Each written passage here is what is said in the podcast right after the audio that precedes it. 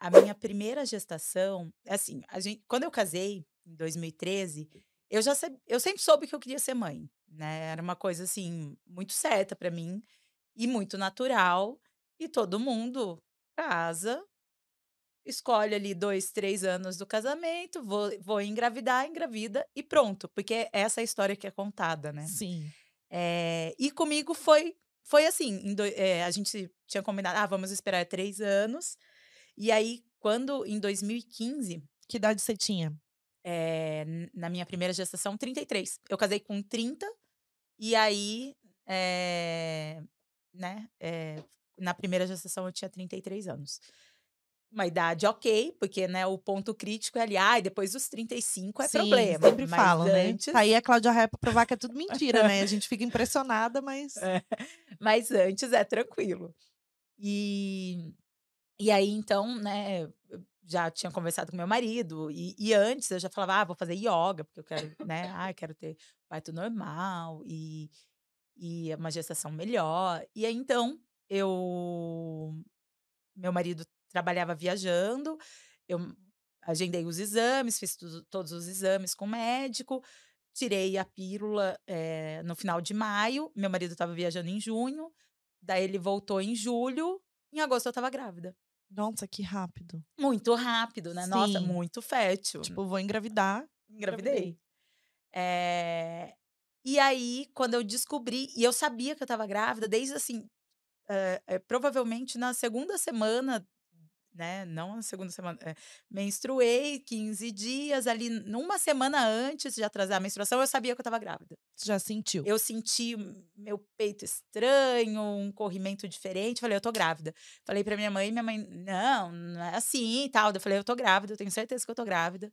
E a gente foi. É, né, a gente fez um jantar de comemoração do aniversário de casamento, né, de três anos. E eu já sabia que eu estava grávida, mas, né, não tinha o exame. No outro dia, eu fui de manhãzinha na farmácia, fiz o exame e estava grávida.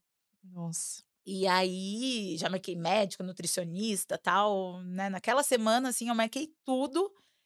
E no sábado, no domingo, eu tive um sangramento. E aí a gente foi. Daí a médica falou assim: ah, vamos fazer um beta. E aí fez o beta, o beta tava muito baixo, muito baixo.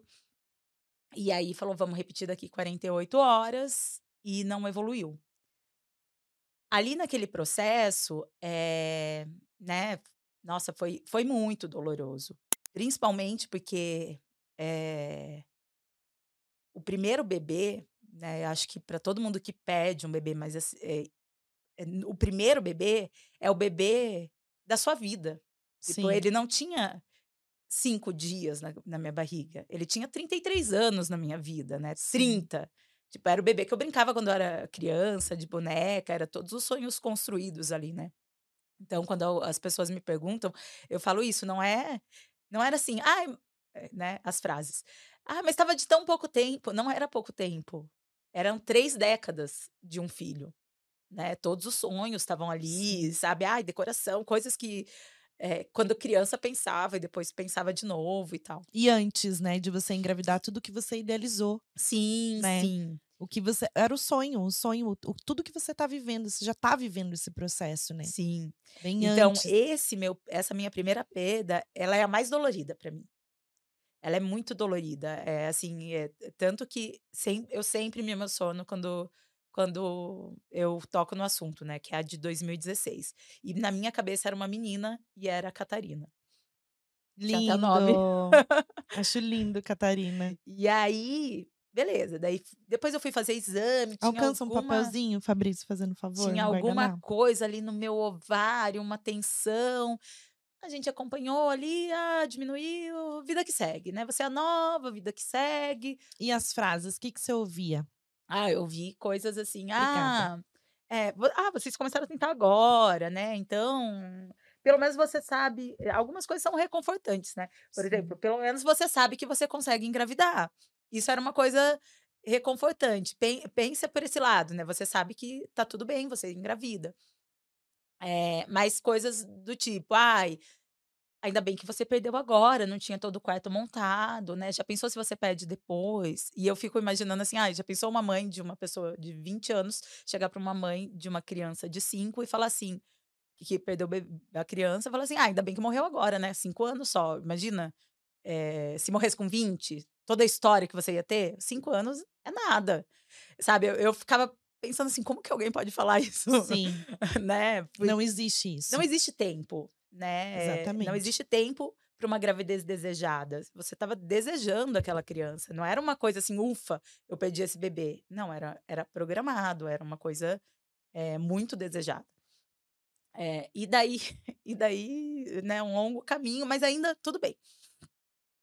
É, né? Ah, era a primeira, então assim, ah, muita gente pede, minha cunhada tinha perdido, minha mãe já tinha perdido também.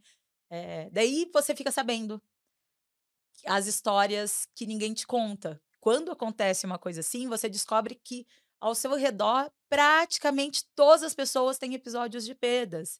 Sim. As pessoas que têm filhos, as pessoas que não têm filhos, que, que aí... não se fala sobre né? Não se fala, só Não. quando alguém expõe que a outra pessoa se sente à vontade para falar, comigo também foi assim. Porque a dor dessa pessoa também foi abafada, né? Tá exato. Geralmente as- a família não toca no assunto, ou até né, o próprio companheiro não fala, por, por medo de estar de tá ali cutucando aquela dor, né? E não é. E muitas vezes essa mãe ela precisa ser ouvida. Ela precisa, né, que seja dado voz para esse coração dela, que está aflito pelo que ela viveu.